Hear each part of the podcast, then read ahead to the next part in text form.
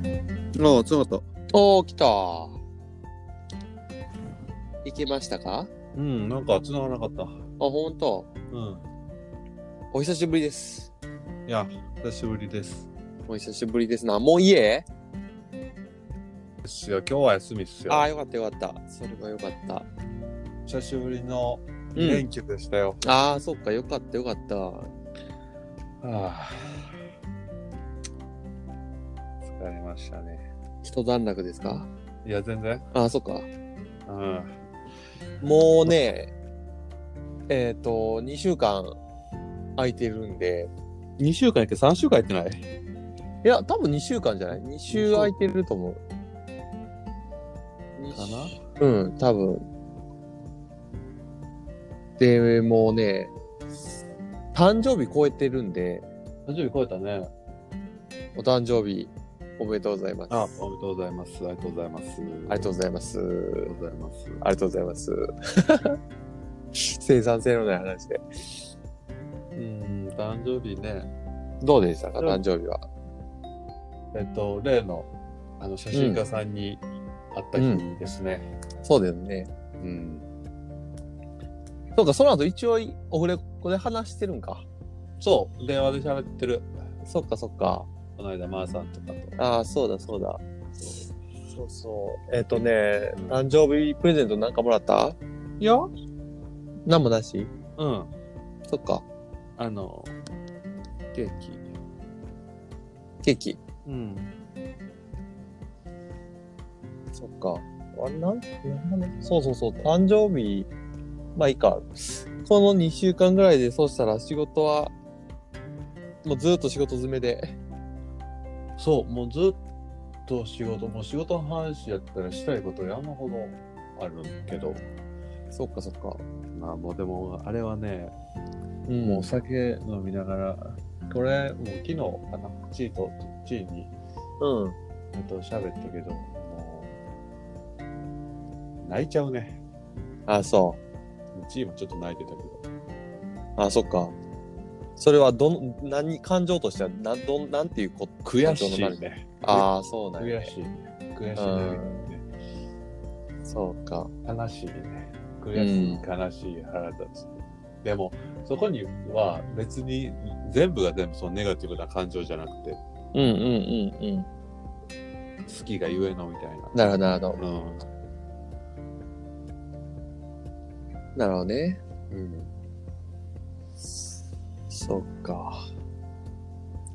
俺、もこの、うん、うーんとね、絶対にちょっと今日はこれだけは言う言いたいっていうことがあって、うん、さっきちょっと冒頭にお話し冒してお頭くね。うん今、先に言っとくね。忘れちゃあれやから忘れへん思うけど、うんえっ、とね、実家に帰りました。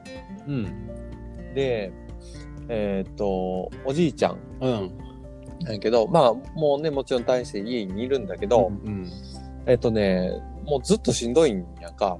あそうん。で、こう、み飲んでる薬とか、ううんこう、えっ、と、肺の部分にこうシール貼ってたりね、して、それはまあ、あの、それをすることで、こう、酸素取り込む量を増やせるようなシールへなんだけど、まあ、あのそんなに長くないと思うわ、もう言うて。うんうん。そうまあ、あのーで、僕、俺はもう絶対後悔ししたくないから、うんあのーいもうし、いっぱい話聞こうと思って、いっぱい話聞いたのよ、うんおじいちゃんに。もう2時間間ぐらいかな、ずーっと話聞いてて、うんおじいちゃん、ほんでもういろんな質問して、うんいおじいちゃんの偉大さがすっごい分かった。いやうわ、こんな人かと。録音してないのそれしてない、してない、しといてよかったな。なんでしてないのよ聞いたいやで、いや、もう、ケイちゃんは、やっぱりケイちゃんで会って、ちゃんと話をうんしてほしいなと、自分が聞きたいことであったり、うん思っていることであったりとかを話してほしいなって、うんうんうんあのね、もう、やっぱり今もしね、万が一そういうことがあったら、うん絶対に後悔するから、うんうん、その、ゴールデンウィークとか、そう今の仕事が一段落した段階で、うん絶対帰ってきてほしいなっていう。ゴールデンウィークはそう、だから、もう最悪おじいちゃんのとこだけ行って帰るでもいいかなと思ってんだけどな、うんうんうん。もうどっか泊まるとかじゃなくて、うんうんうん。まあ、どっかホテルで一泊してみたいな感じうん。でもまあほんまにおじいちゃんの多分もうこのタイミングとかしたらほんまに会えへんかもしれんなっていう感じがうん。してるなそうね、もう、うん、そうね。もう多分つ、次やったらもしかしたら酸素つけてるかもしれんし。酸素マスクみたいなあ、いやいや、あの、鼻に管通してね。あうんうん。もう言ったら普通の呼吸してるだけでは十分に酸素は体に行かない。うんもうこずっと呼吸しとるだけでしんどいわ、みたいな感じやから。うんうん、まあまあもうほんまに老化や。うもんう、うん、単純にこう、寿命年いって衰う弱、んそう、寿命、体の寿命が来よるなっていう感じ。うんうんうん。いや、から、一回なうん、なんかのタイミングで帰った時にゆっくり結構長い時間喋ったことがあって、うん、うん、結構前やけどうん、うん、その時にすごいやっぱおじいちゃんってすげえなと思ってその時おじいちゃんがすごい謝ってくれたのよこ俺、にうん、うん、うん、そのお父さんの件でなうん、うん、 K が一番多分そのあいつにいろんなこと言ってくれたやろっていうのでほんまに辛かったと思うすまんかったなっていうはんことをうん、うん、う言ん、ってくれて、それがすごい俺の中で救いうん、うん、救いやったんよね、うん、だからそれ、えーはやっぱなんかそれで話してみんと分からへんことみたいなのってうん、うん、やっぱ言葉にせんと伝わらへんうん、うん、ことっていっぱいあるから、やっぱおじいちゃんと一回もう一回ちゃんと喋っときたいなっていうのは、うん、あるからねうん。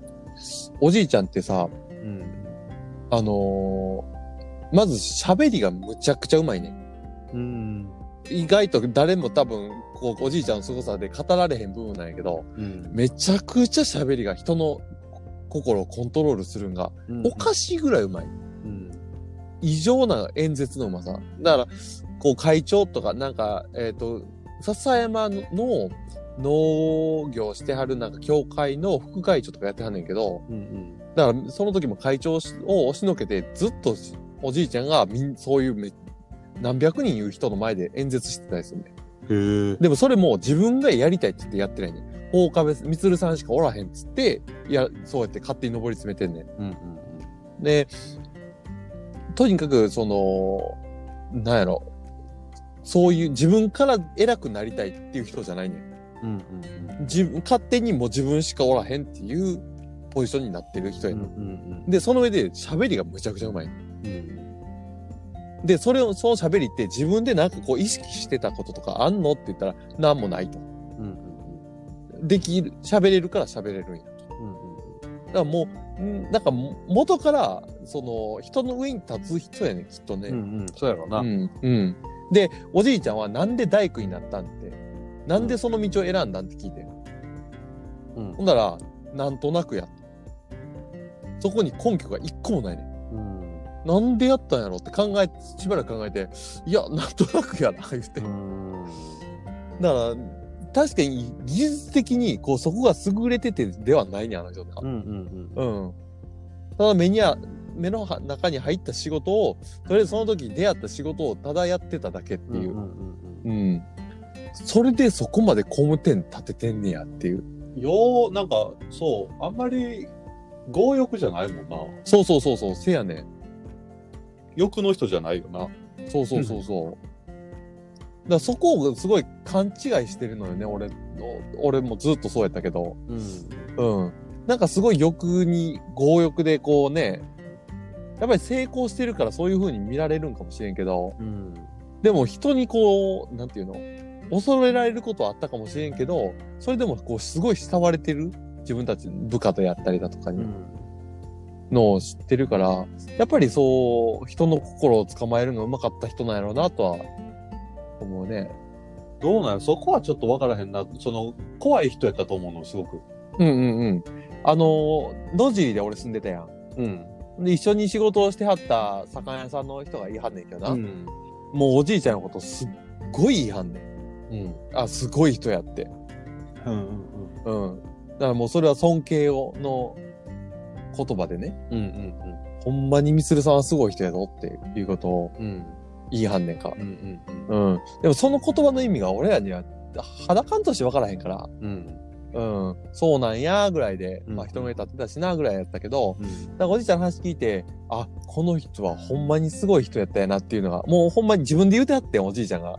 ももう、わしは偉人やじょ、言うて。 うん。うん。うん。でも、ほんまに、ちょっと世界が違うかったら渋沢栄一じゃないけど、ほんまにこうう、ん名を馳せてた人なんやなって。 そう、それは、あの、あの村で一番うんうん、貧乏やった家を、うん一代でというか、あっという間に一番の金持ちの家にした。うん。ま波じゃないやん。波じゃない。波じゃない。ほんまにそのなんか、あの、特にあの人の場合、なんやろ、もうがむしゃらに、とにかくがむしゃらに働いてそれをやってのけるっていう感じやんか。うん。やっぱなあの、なんか、生命力の強さみたいなところって、うんうんうん。ちょっとな、い異次元なんよ。なんか使う、うなんか全く見えへんというか、そこが知れへんというか、うんうんうん。あんな人会ったことないし、うん。なんかな、やっぱり自分の祖父がその人やっていう、自分の中にその血があるんやっていう思うと、いつもすごい勇気が出るのよ、ほんまにう。んうん。そうだね。うん。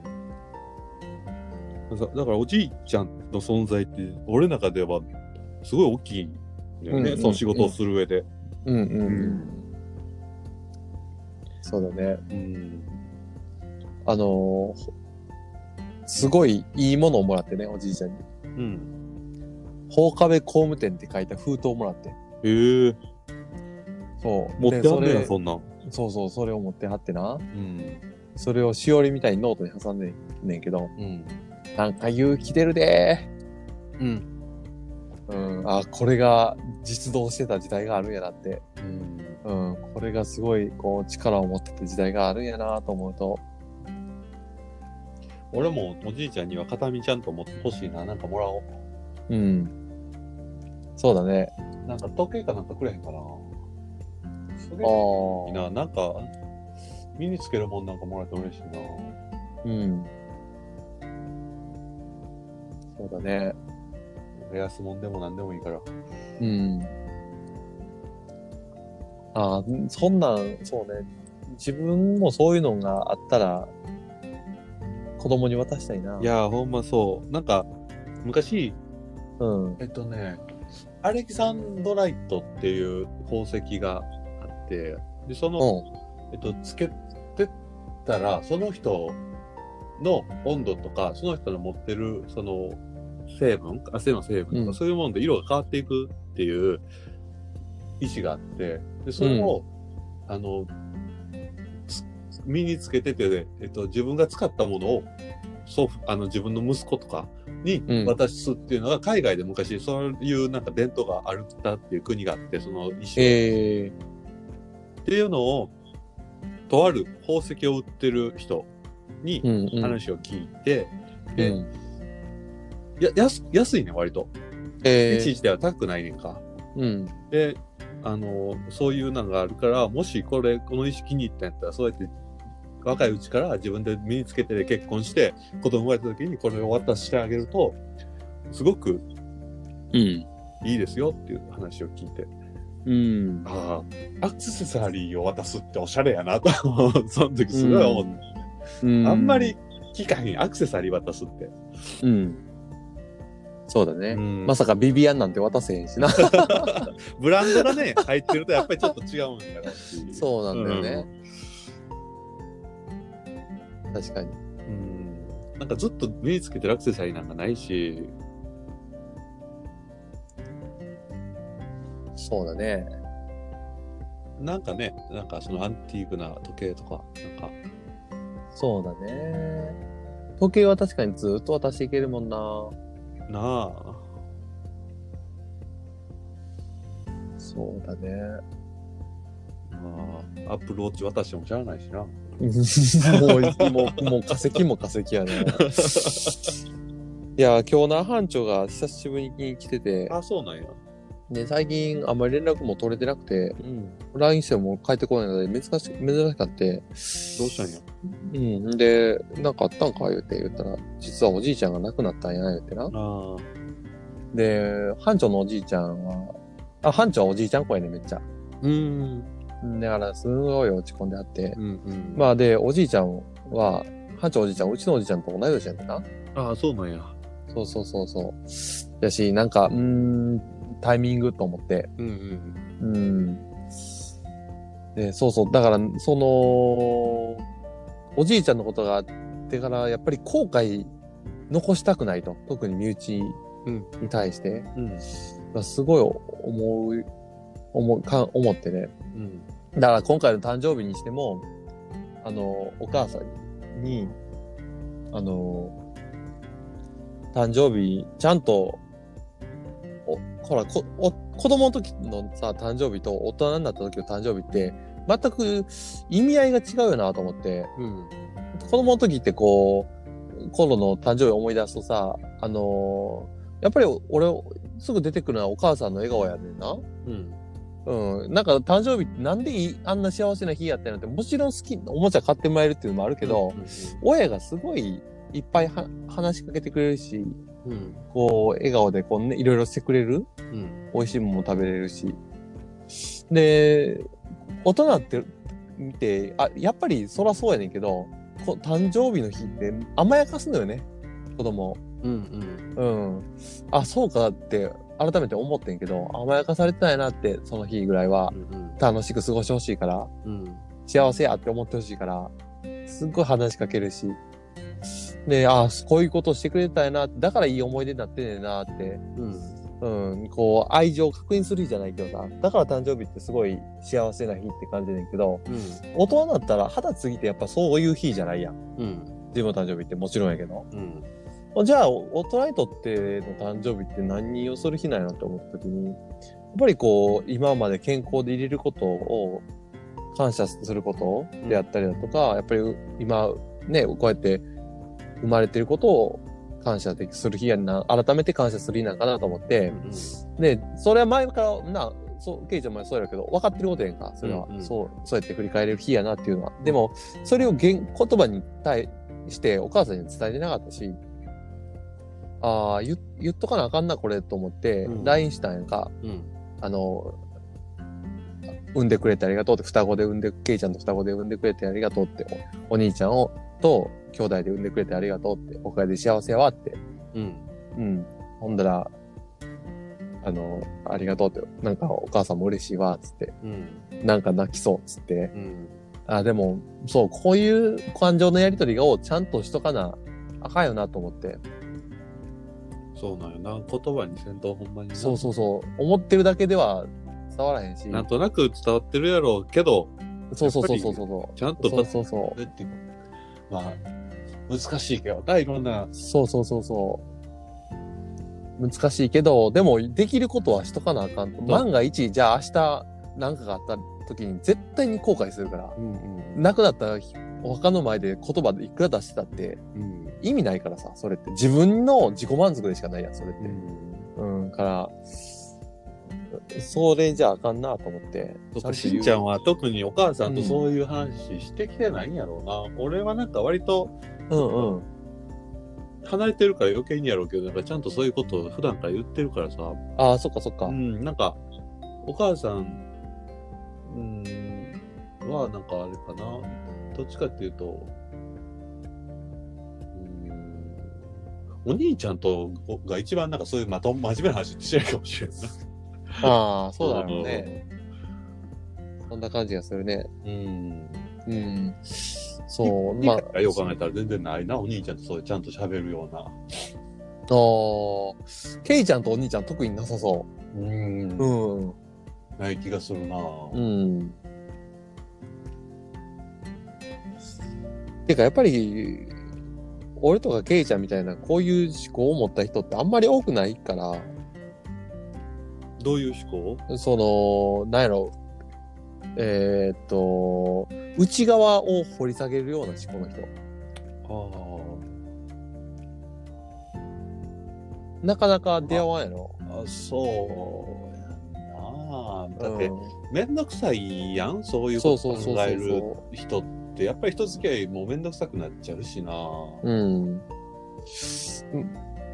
だって、うん。そのて言ったら哲学やん、うん。その、うん哲学をちゃんと持ってる人ってやっぱ面倒くさいもんうんうんうん。 あのさ自分の中だけでも取ったらいいんやけどやっぱり振りかざすしさそういうもんって、うんうんうんあの人多いやん俺らが多分20代の時割と振りかざしてたと思うんよ、うん。うん、その一緒にいる人相手に対してとかうん猛烈にやったね。だから絶対良くないやんかうん。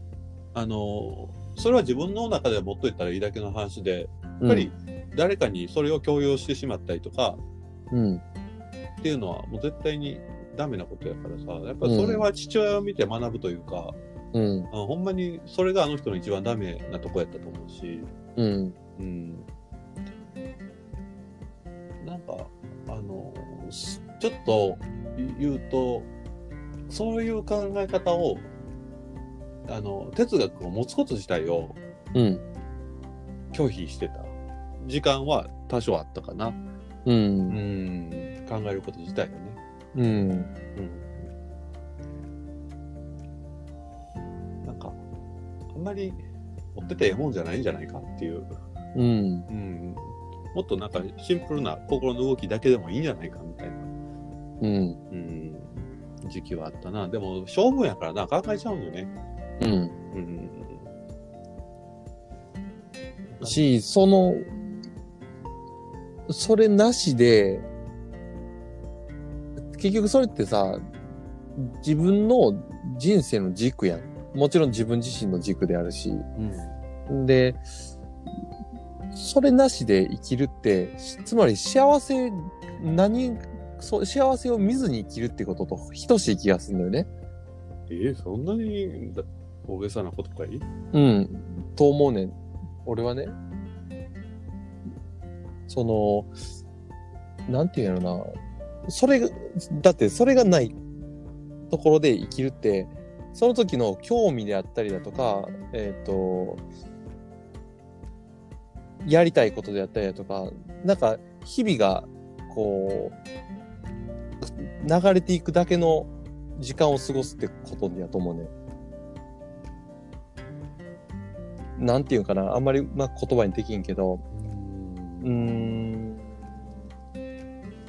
でも、そんなことないんじゃない何も考えなくても自分の中に経験は溜まっていくし、成功体験であったりだとか、そういうところからか、動く感情とか、学ぶこととか、なんかそういうものは勝手に積み上がっていくんじゃないの人生の中で。うーんでそこに、その自分の内側を掘り下げるって、そこからちゃんと自分の中の哲学を見つけていくっていうところを必ずしも必要とするわけではないんじゃないあ、いや、えっとな、なんていうんかな、前も同じような話になった気がすんねんけど、だからドラクエの、うんあのー街でただ歩いてる人やと思うねん、それって。うんその、言ったら、その時代でにカスタマイズされた、うーん、エキストラというか、だってそこ、哲学がない人の思考って言ったら、その、周りの、えっ、と、環境によって左右される人格でしかないって思うから、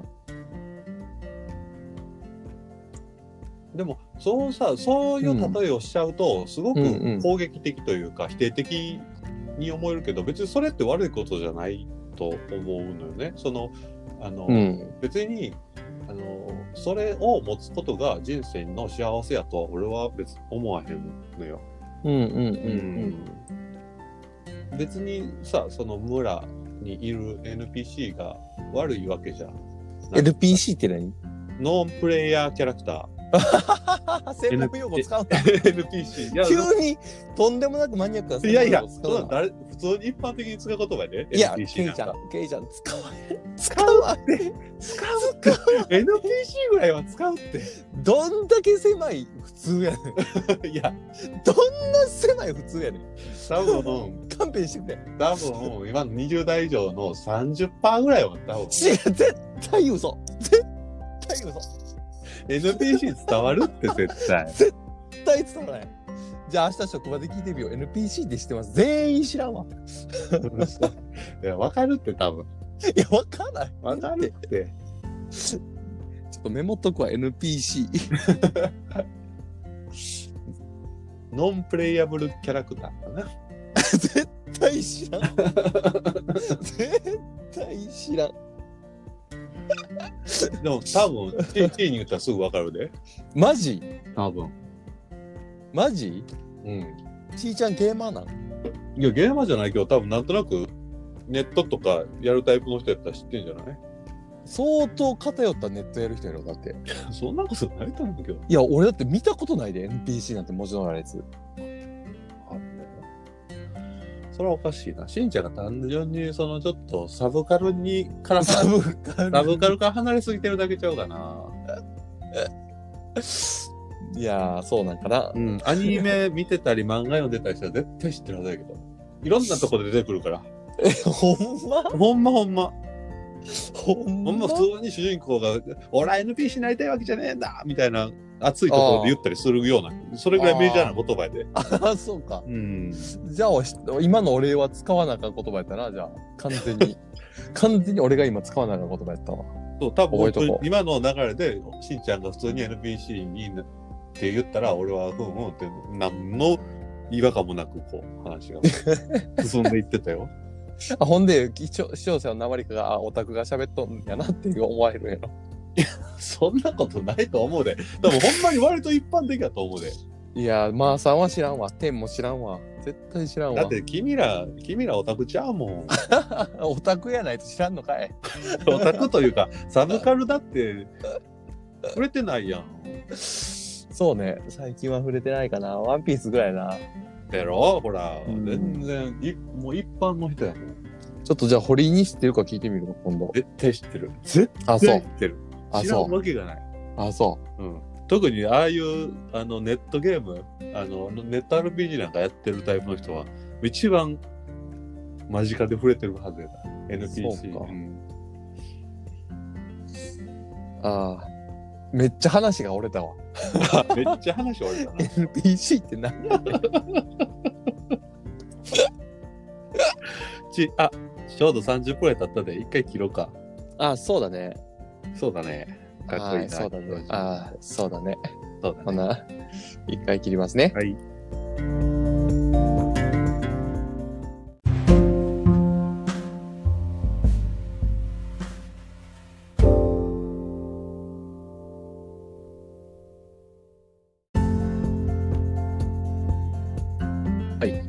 はい、はい。さてさて、はいはい今日はなんか話したいテーマ、ありましたかああなんかめっちゃあったぞえっとねえっと何やったかなああ何やったっけなめっちゃめっちゃあったぞまた音楽系かなえー、何やったかな音楽系やったっけないや違うかった気がすんなえー、何やっけ思い出せない。前、いや、この前言ってたんは、うん優しさって何っていうのと、B ラブとの歌詞についての。ああははははははははせやった俺、あの後さ、ラジオ新しく撮ってないからさ、前の聞き直してたら、うん面白いな やっぱり面白いわ。ちょっとさっくりとじゃあ終わる話で、その B ラブとうんの歌詞やねんけどな。うんえー自分らしく生きていくのに、あなたがそばにいてくれたら。うん。やねんけど、うんうーん、昔は、それこそ理想的な、こう、恋愛と思ってたし、うん、思っていまだにそうじゃないんかって思ってるけど、うん。それが違うそうなんよね。こう、自分らしくうん。生きていくのに、あなたがいるから、僕はより自分らしくいられるんだうんうんうんいうことやねんけど、いや、自分らしくいいるんやったら一人でおる方がいいやんっていうのが、最近は思うことで。うん。あ、うん。で、これは違うんやろうな、多分。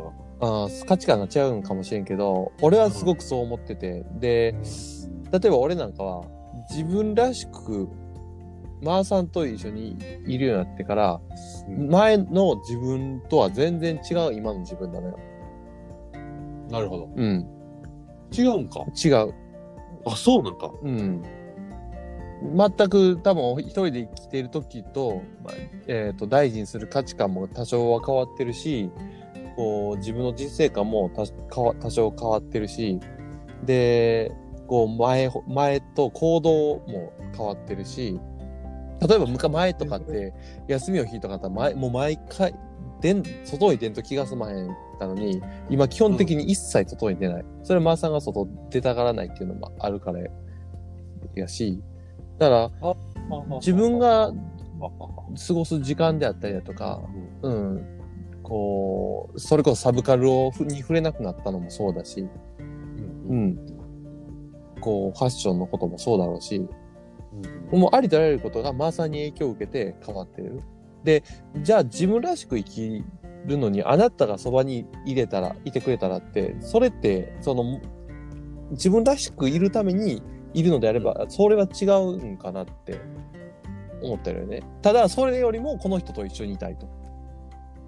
がマサっていう。そうそうそうそうそうそうそはははう。からその、そう自分らしくいることっていうことに対する価値ってそいううそもうそうそうのそ自うそう体そがうそうそうそう。あんまり見出せなくなるぐらいその人と一緒にいるそうそうそうそうそう。だから、そなるほう、どあの歌詞のい言葉の関係値ではないね。俺が思ってなる。るほどなるほど、うんあーわあすげえ俺と今喋ったら多分すげえわかりやすいと思うわど。俺はあのすすごいあの歌詞の通り、うん。うんうんあの地位と一緒にいるようになって今本来の自分みたいなところはすごい保ちやすくなったというか、うん。うんうなんんうかん。あの地位がうん基本天真爛漫やから、うんうん俺もうそれで折れるというかうん。うん。なんかあんまり深いこと考えることがほらしいというか、うんうんうん。なんか考えて考えるとなんか頭でっかちになったりネガティブになったりするからうん。それがすごい自分にとって悪いところ、うん。うんやったうんでも考えちゃうしうんうん。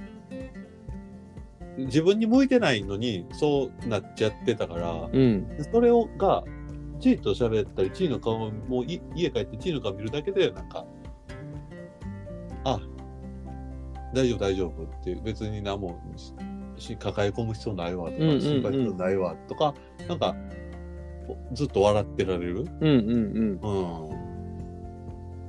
ほんまになんかありありがたい存在というか、うん。うんなんか、ほんまにずっと、このテンションでずっと折れる。だからすげえ、寝れへん夜が減ったというか、なくなったのよ。うんうんずっと不眠症の時期がずっと続いたりして、ずっとしてたんやけど、一人暮らし。うんチーズと結婚してから、ほんまにそれがなくなって、うん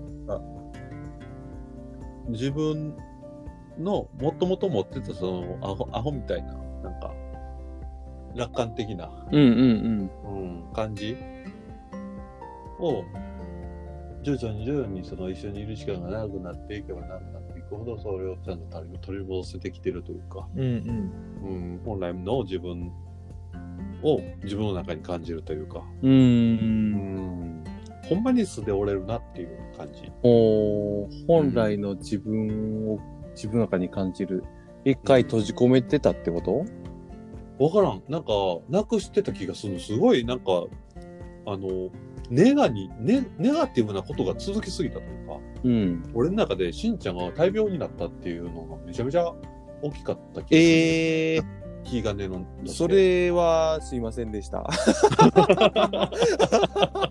謝られてもな。でも、しんちゃんは別にあれって別にしんちゃんの中でそこまで大きい出来事じゃなかったかもしれへんけど、うん。やっぱりね、双子の片割れの俺からしたら、あれってほんまに結構、なんか精神的やばくて、うん。うん。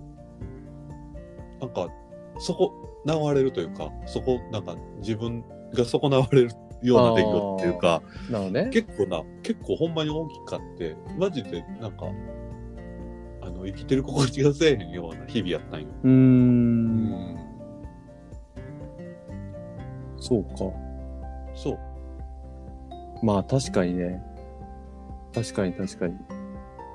だってさ、下手したら死んじゃうかもしれへんっていうのは思ったし、そう下だ手しね。たら、しんちゃんは一生車椅子生活なんかもしれへんとかさ、うんうん呼吸器つけてなあかんのかもしれへんとかさ、うん。なんかう、んそういうことってやっぱ考えるやん、どううしんてうも。んうん。なんか、当時の俺としんちゃんの関係性のそれって、まあ、どんだけ思ったかったかっていう、うんうん自分にうとん。って。うん。なんかそういうところからね、なんか、じ俺が持ってたその、まあ、ええやんみたいな、そういう軽さうんうんうなんくなっちゃったというあか、あ。うん。なんか人生ってもっとちゃんと向き合ってないとダメなんや、みたいな。うん。なんか、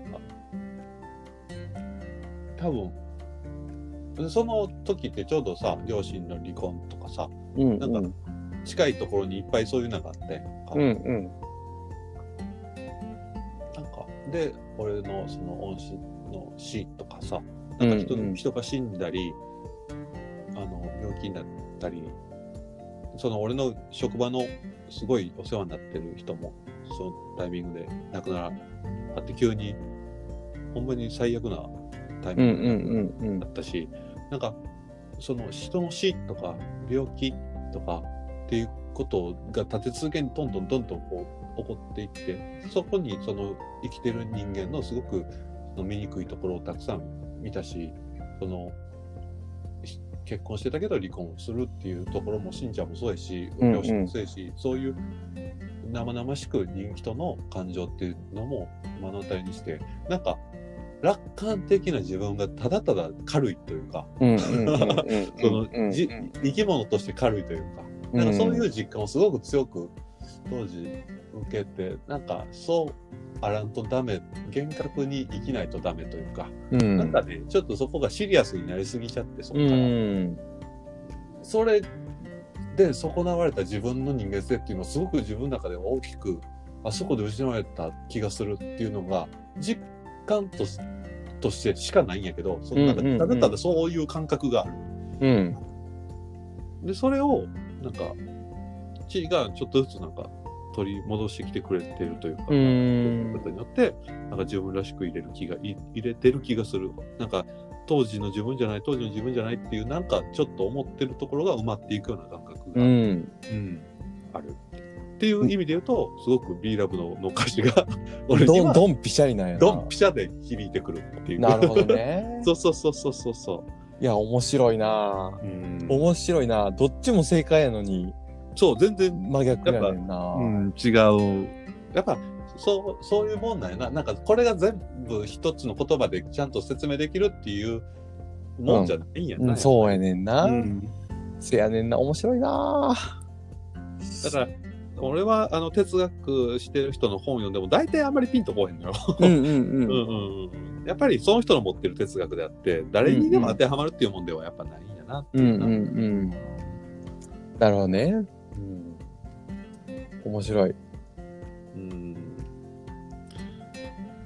そうびもうちゃんと着地したな今の綺麗な10分間やったなうん 綺麗な10分間でした今までで一番綺麗な話やったなそうだね。取り留めもないなんかつついでにさ、うん。全然関係ないけどさうんえっとスピッツの新曲聞いた聞いてない聞いてない。 「紫の夜を越えて」っていうほうほ新曲があんねんけどう。うん。もう最高やねんへえ。あも最高です。うん。あの、この間、M ステ、また M ステやったかなうん。なんかスペシャルかなんかに出てて、もう出てくる人、出てくる人、当然スピッツに憧れまくってる、スピッツが神様ですみたいな感じやんか。うん。あいみょんあいみょんとかさ、うんうん。旗本博とかさ、うんうなんん。か、誇らしいよね。なんか、言ったらさ、うん。えっと、俺らは小学校の時にスピッツと出会って、まだ言ったらスピッツ結成ってかデビューして3年目、4年目ぐらいの時やんか。あ、中学校やんな。中学校。小学校やっけ中学校、中学校。中学校よ。あれ、俺小学校の時のイメージやわ。あ、いやいや。中学校やな。初めて聞いたんはもしかしたら小学校の時かもしれんけど、スイーツとして認識したんは中学校やな。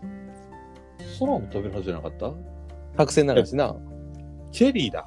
そう。一番最初はチェリーのあの、チェリーだ。初回版の、シールだ。そう、切手のシール。あれ、チェリーって何年やろ ?96 年かなうん、95年か6年やな。じゃあ小学校 やん。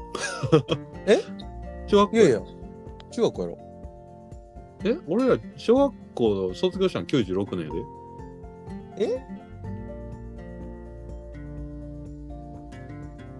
え、そうやったっけで。スピッツの発、えーチェリーの発売が96年の4月やって、え中、だから中、小学校卒業したタイミングやん、ちょうどな。中学校入ったタイミングにチェリーが出てる。ー、うん。だから、多分な、中、その CD を、あれ俺、新脚に小学校の時にな、うん。新脚君に。シーソーゲームを持ってきててん。小学校の時小学校の時な新曲うん。うん、覚えてる覚えてる。うん。とか、マイラバとかね。マイラバとかそうそう。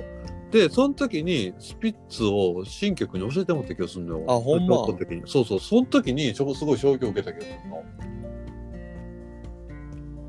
そうか。や、わからん。俺はもう記憶が、自分の記憶は全く自信ない から。いでや、もあ俺、の、うん、あ、の駄菓子屋の前やったのすごい覚えてんの。えあの、大江、大江やったっけえあの、いつも堀んち行く時にい寄って行ってー、あた。あ、うん、うん。多分、応援。大江やっけ 合ってるんかな多分、多分。うんあれ、あそこの前でスピッツの話してたのすごい覚えてる。それ中学校やろ。違う、嘘ついた。あそこの前じゃない。団地の前の砂場や。え、どっ ちでもええわ、もう。ほぼすぐ、すぐと、そこやん。 そうそうそうそう。風景一緒やから分からなくなった。そうそうそうそう。うん。スピッツのさ、90言ったらまあ5年、6年うん。ハマって、そのバンドがいまだになんか日本のロック界のてっぺんなんやなと思って。うん。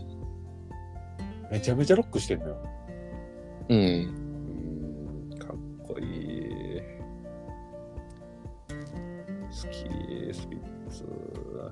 なんか、うんこう、いい音楽を奏でるバンドってさ、全部の音に意味があるなって思わへんなんていうスピッかツな。はすごいへ少ないしな、音の数がめちゃめちゃ。うん。正しくなってるなってすっごい思うのよね。うんうん。そうねこの前、ディル・アングレイを聴いててもすごい思ったのよね。あこのバンドむちゃくちゃかっこいいなってあ、か。っこいいな。もうむちゃくちゃかっこいい。久しぶりに聞いて思ったら、もう痺れるわ。ジルってマジで久しぶりに聞いたら、毎回こんなんやっけってなるうぐん、らおい、なる。なる新しい発見あるよあるあるあるある。ある。 まだこんな端的にに聞いてな。。まだこんなに聞き方あんねや、みたいな。いやー、まだまだしがめるなって思うなあ、な。すごいよなあのバンドも当時やっぱりな全然その全体像をつかみきれてないんようん、ああ、そうそうそうそう。新しいアルバム。なうん、聞そうくたね。びに、そうそうそう。ある系を聞いたのよ。あるけはなあんなにシンプルというかなんかそぎ落とされた感じやったけどいやいや、すっごいアルバムやったわ。うんそこが知れんなって思った。新曲出るよなああ、出るな。うん良さげやったわ。良さげやったなうん。あの、えっ、と、ガゼットもあたアルバム出す。あ、そうなんそう、久しぶりやったもん、だいぶ。だから長らく新曲発表してないからな、前、一番最後はアンクーリーかなんかやろ、シングルが。あのめちゃめちゃようできたシングルやったけど。なんか、カセットはほんまにこう、いいアルバムを1枚も作ってないイメージが。 まあ残念なことに、一枚もまあ名盤が1個もないよね。名盤がないね、一個も。ねえ。うーん。多分2枚目あたりが多分ピークやったんやろうけど。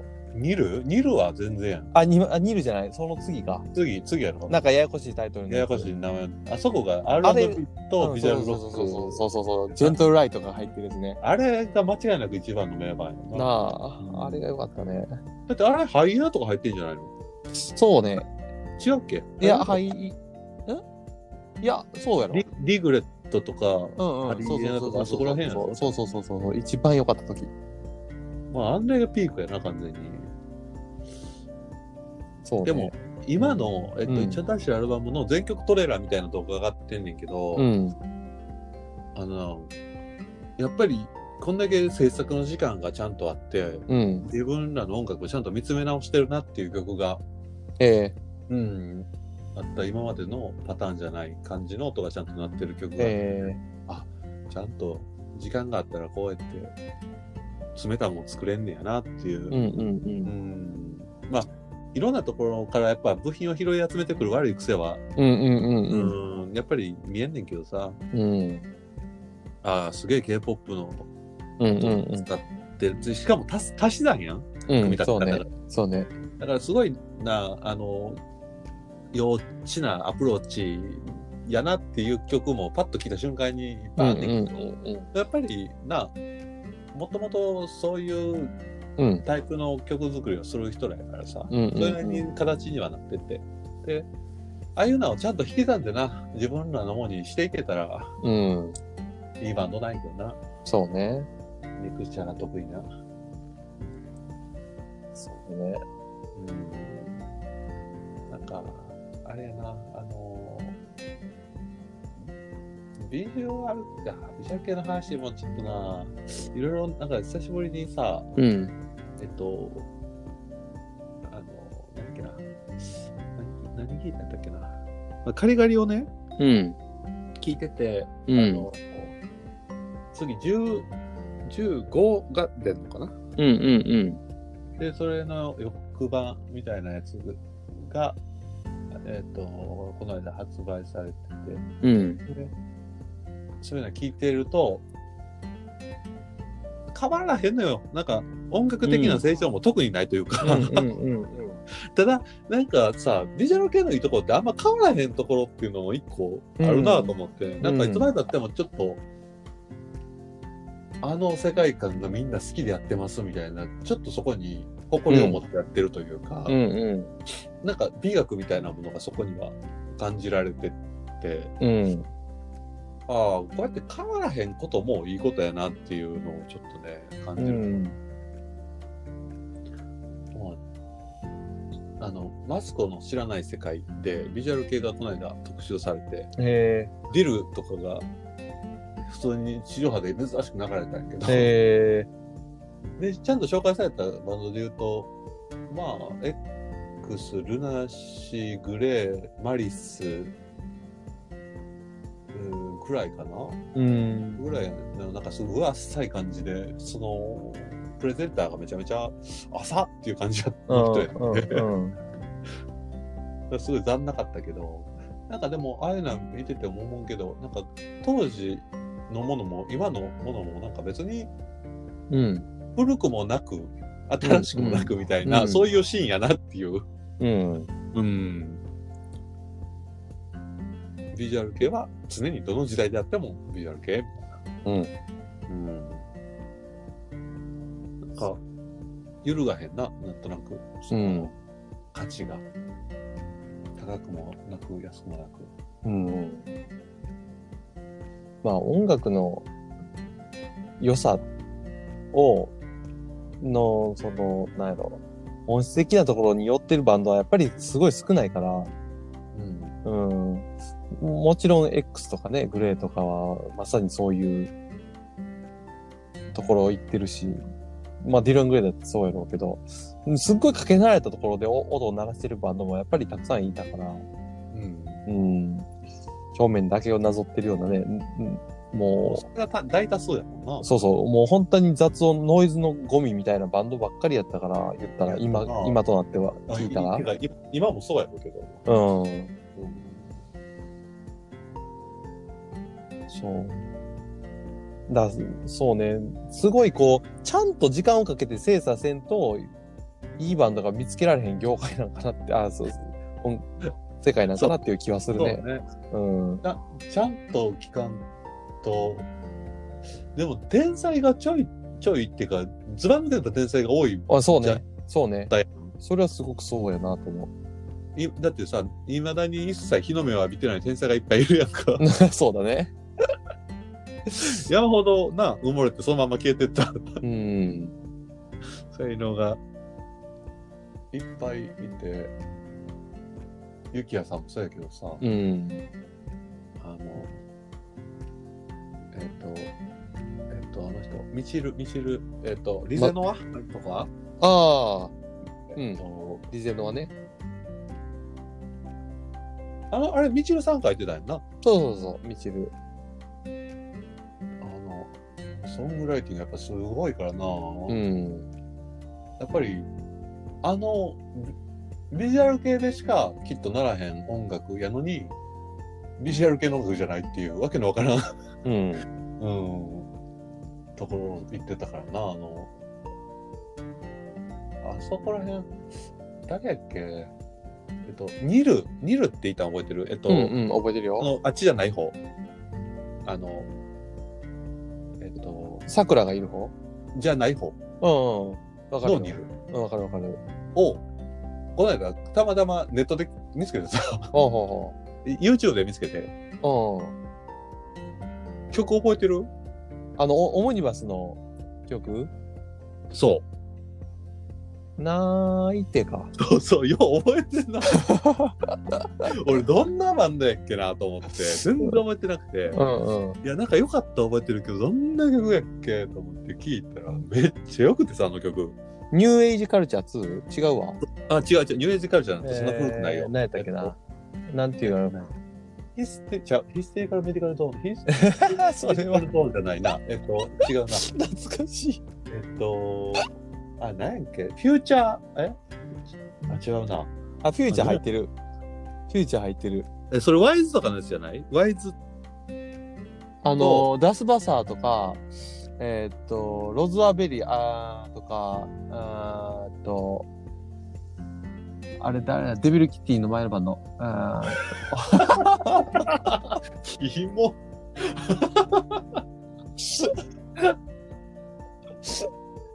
キモいね。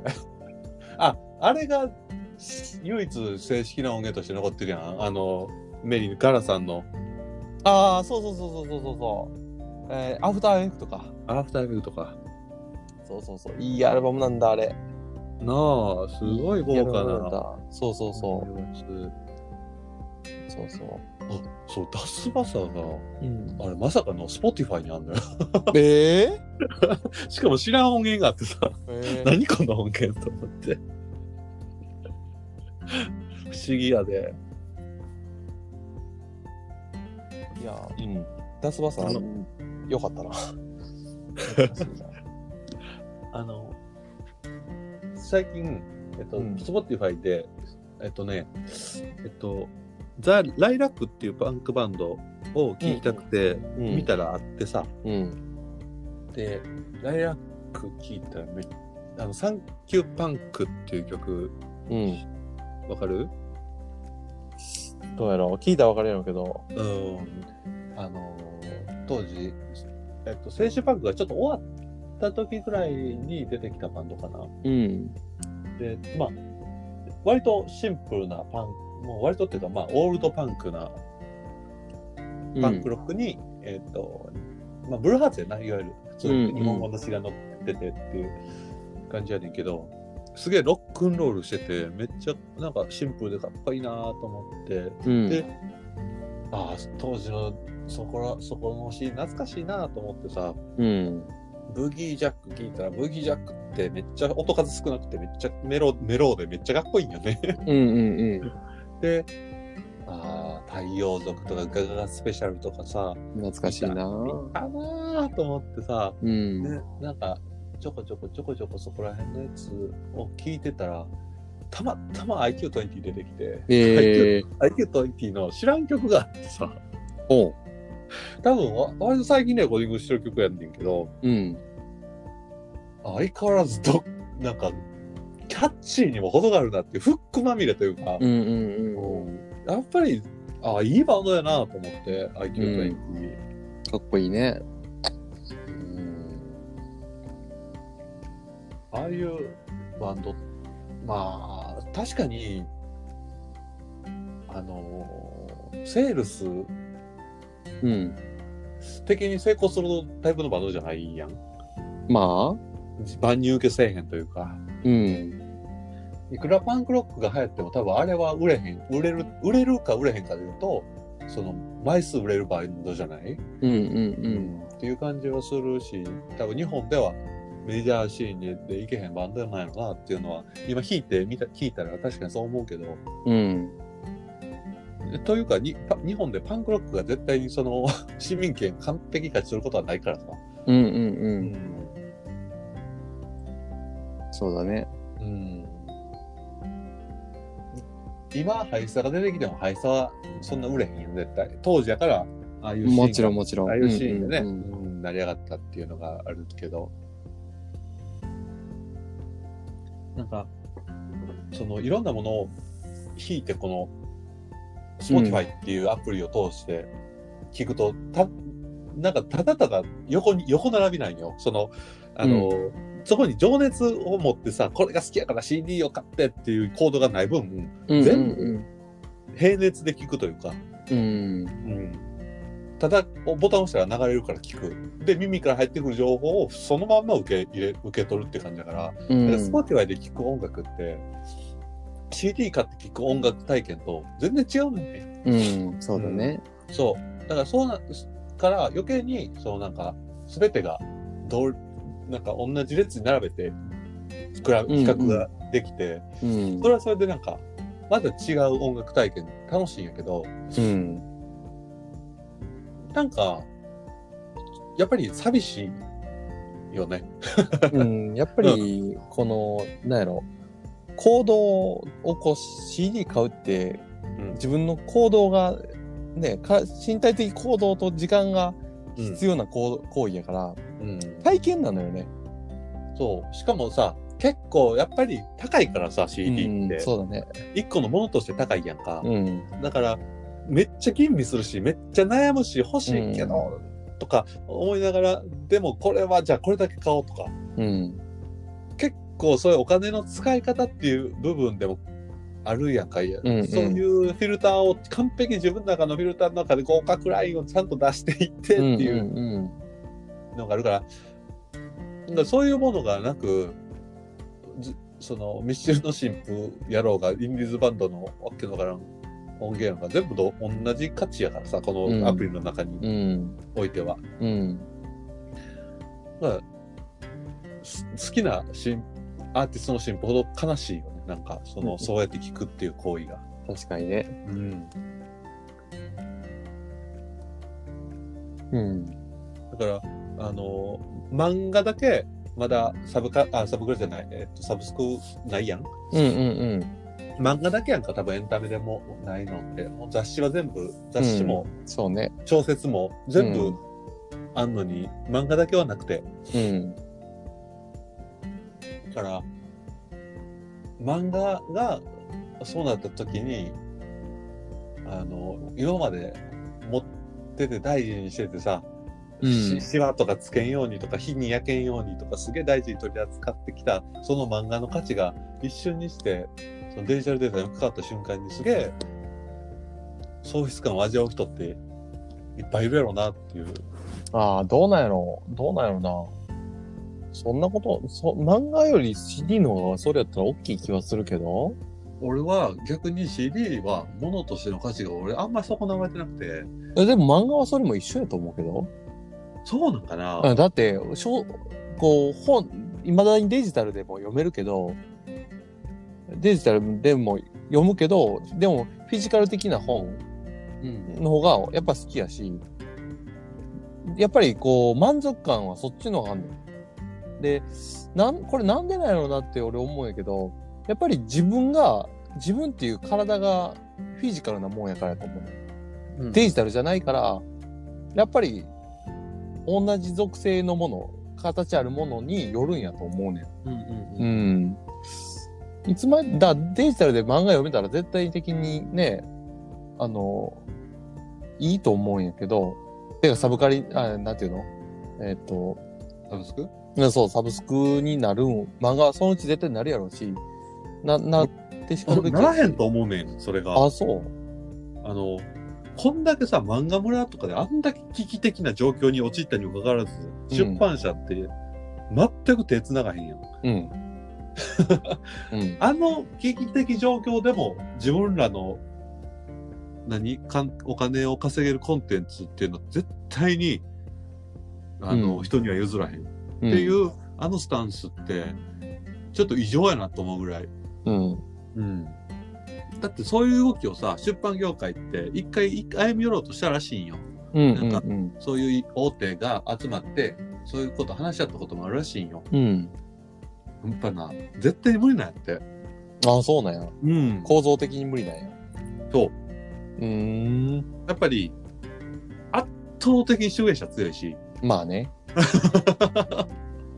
でもな過去の遺産、やばないうんいやそれそれはそうなんやけどなうん。ただめっちゃ不便やん、多分ここから先、もっとデジタル化が進んでいったら、当た余計りにもうそうい浮き彫りうのがになっていくそうそようねそうその当たり前に例えば音楽とかはさ映画とかでもさもう当たり前やのにジブリだけ見れへんねんそうね。で、それをしちゃうとさ、コンテンツの価値落ちてない、トータル。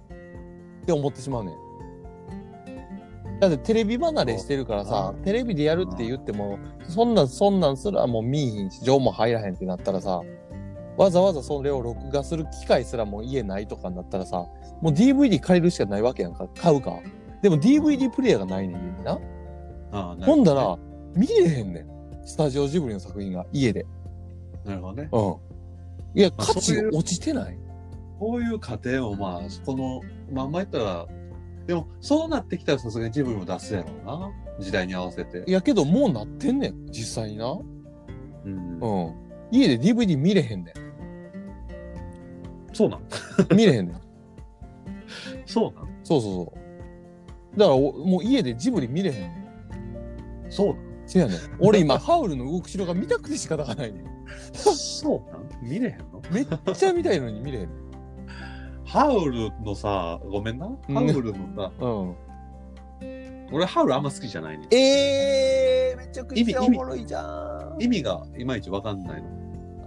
そっかうんん。うんあれ、で、原作のネタバレ読んでようやく分かって、うんあ、そういう設定なんや。で、分かって、で、見て、うん、ああ、なるほど、そういうことか。あのかかしになってるお王子様が隣国の言ったら敵のの国の王子様でなんでそれ知ってんのえっ、とな、岡田敏夫の解説のやつ読んだ。ああ、そういうことか。うあん。俺もそれ、だからそれを聞いたから、あ、もう一回見たいってなってる。あ、なるほどね。いや、その、ソフィーがさ、うん。うん。えっと、年いったり、いかん、あの、若かったり、魔法使いっていう話いや。うん。あそうそうそう、自分自身が魔法使いってそいうう話。そうそうそうそうそう。この設定って、やっぱり何回見ても分からなかったもん。うんうんうん、そうね。分からへんやんか。だって周りに魔法使いいっぱいいるから、誰かの魔法なんやろっていうのは分かんねんけど、うん。まさか自分自身の魔法でそうなってるっていう、うんそ。の自分が、その、感じた感情によって、えっと、そういう若くなったり、うん。素直になれたらなる分、あの、若くなれるとか、そういう設定なのかなっていう捉え方しかできんかったうんうんうん。これが自分の魔法っていう、なんじゃそらっていう、うん。あの作品ってすごい多分早尾はわざと不親切に作ってる気がすそうそる。ういや、間違いなく。それはもう間違いなく。説明が全然足りてないやん。うその、ん、足りてない。なあその戦争してるところの背景とかも一切語られへうんんうし、んめちゃめちゃ分かりにくくてだからそういうちゃんと見ようと思うと意味が分からなくて、うん。うんうんなんかもう一つ思んないなっていう、まあ、作品として面白いんやけどずうっん。うと、んうんうん。ただ意味が全然分かんないなっていううんうん感じで自分の中ではちょっとジブリランキングかなり下の方に、うん。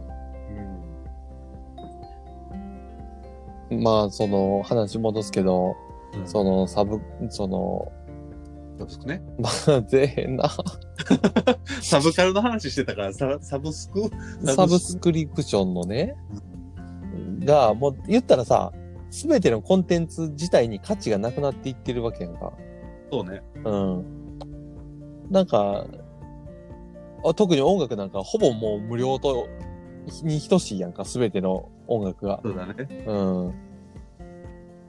なんか、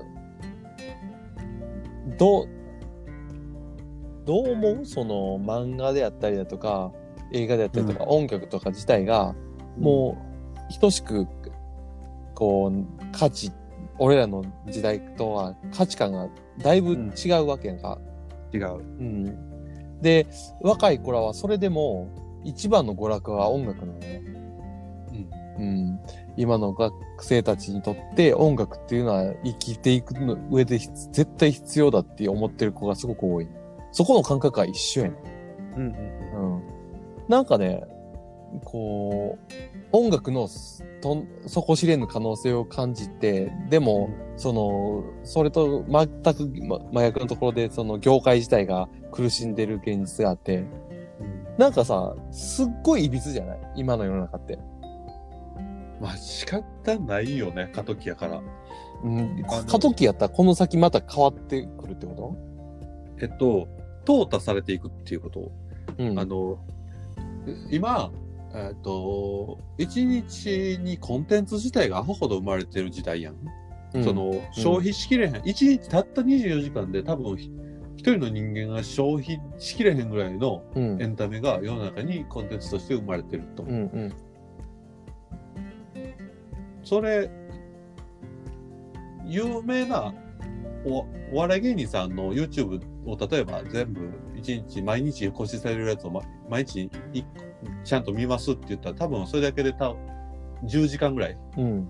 時間取られたりとかうん。なんかそれぐらいコンテンツってほんまに面白いコンテンツとかってアホほど生まれてきてるやん。うんでその中でみんな当然視聴回数はどんどんどんどん目減りしていってるわけやんうんうん。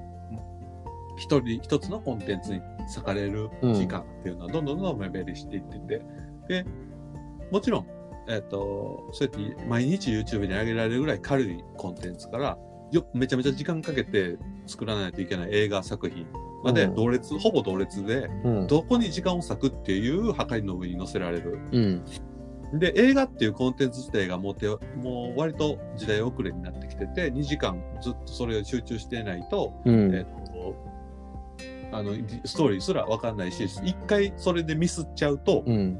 映画館なんか行くと1回2000円うん。 2000円っていうのはサブスクの2ヶ月分うん。 2ヶ月分見放題のものをいたった2時間でクソみたいに思んないものをうん苦痛の時間とともに失うっていう、うん。もうどうしようもない体感体験になっちゃううん。でそういう、えっと時代遅れのコンテンツになってきちゃってる映画っていうものとで、えっと漫画っていうものも、えっとツイッターとかで無料で山ほど毎日毎日いろんな漫画家さんが上げててゆもう10万人以上のフォロワー持ってる漫画家さんだけで何十人といて、うん。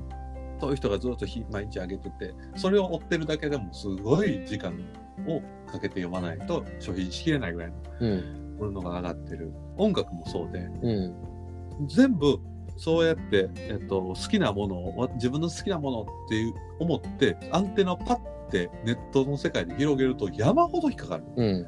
好きなものがすぐ見つかるで見つかったらそれにあなたのにはこれがおすすめですよっつってうん。どんどんどんどんそっちから進めてくるうん。っていうような時代やんうん。もう情報の洪水やんかうん。こんなもんいつまでも作り手がずっと作り続けられるかっていうとまあ一瞬にしてこのどんどんどんどんこうもう無理やわあ無理やわ無理やわって言ってでそれの繰り返し先に多分、えっと、YouTuber とかっていうコンテンツ自体が先細って、うん。うん、またちょっと違った形式のものに変わっていくんやろうなっていう気がするしうん。でそしたらテレビの価値っていうものもまた違う形で生まれてくるよなとも思うし。うん。そのちゃんと才能が集まったところが提供する間違いのないコンテンツっていうところの価値が生まれてくるやろうしさうん。そのその時々によってやっぱバランス力のバランスというかそのうん。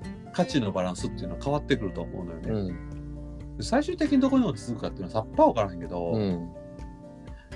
ゲームっていうものもすごく今発見を取り戻しつつあるやん、うん。スマホのおかげでうん。簡単にいつでも遊べるしいつでも抜けれるしっていうようになって、ゲームをやってる若い子ってみんな当たり前に1個2個やってるから、うん。うん、なんか、そうやってエンタメに割かれる時間って、まあもう、テレビ番組もさ、30分番組がどんどん増えてて、うん。あんまり編集せんでも済むようなトークバラエティみたいなのが多くて、うん。もう YouTube 化していってるってことだよね、要するうに。ん。広告料とかも、そのうち YouTube と変わらなくなってくるかもしれへんし、うん。なんか、その大量消費に合わせたコンテンツ作りっていうのが今されていってて、ででもそのうち、その大量消費っていうのがトレンドじゃなくなると思うのよ。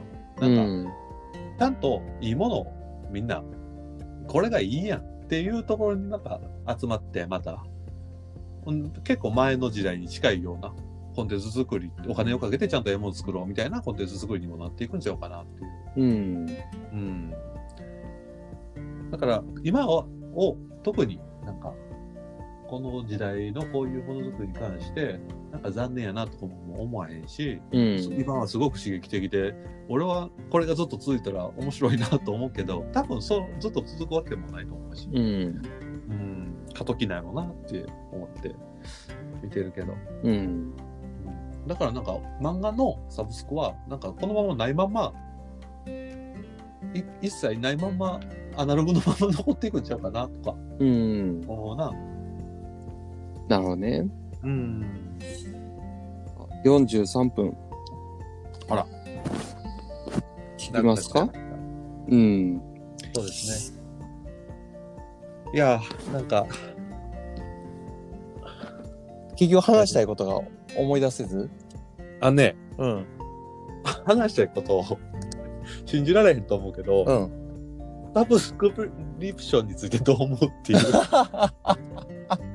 俺が今流暢に喋ってたのはなるほどねそういうのを思いがもうずっとあったんよね。あったから今流暢に喋ってたの自然と流れ着いたんだね。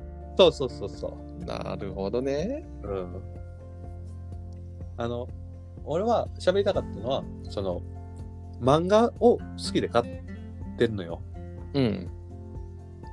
でサブスクなんでやらへんのやろってまあ無理かそりゃ無理やんなでも漫画だけがやってないってなんかバランス悪いなっていうのをずっと感じててしんちゃんになんかふ話振ってみようぐらいの感じで思っててなるほど。そのまんまやったな。そのまんまやそっのまんまやったな。た、 うん、たまたま流れ着いてよかったわ、そうか。うん、ちょっと一回切るね。はいよ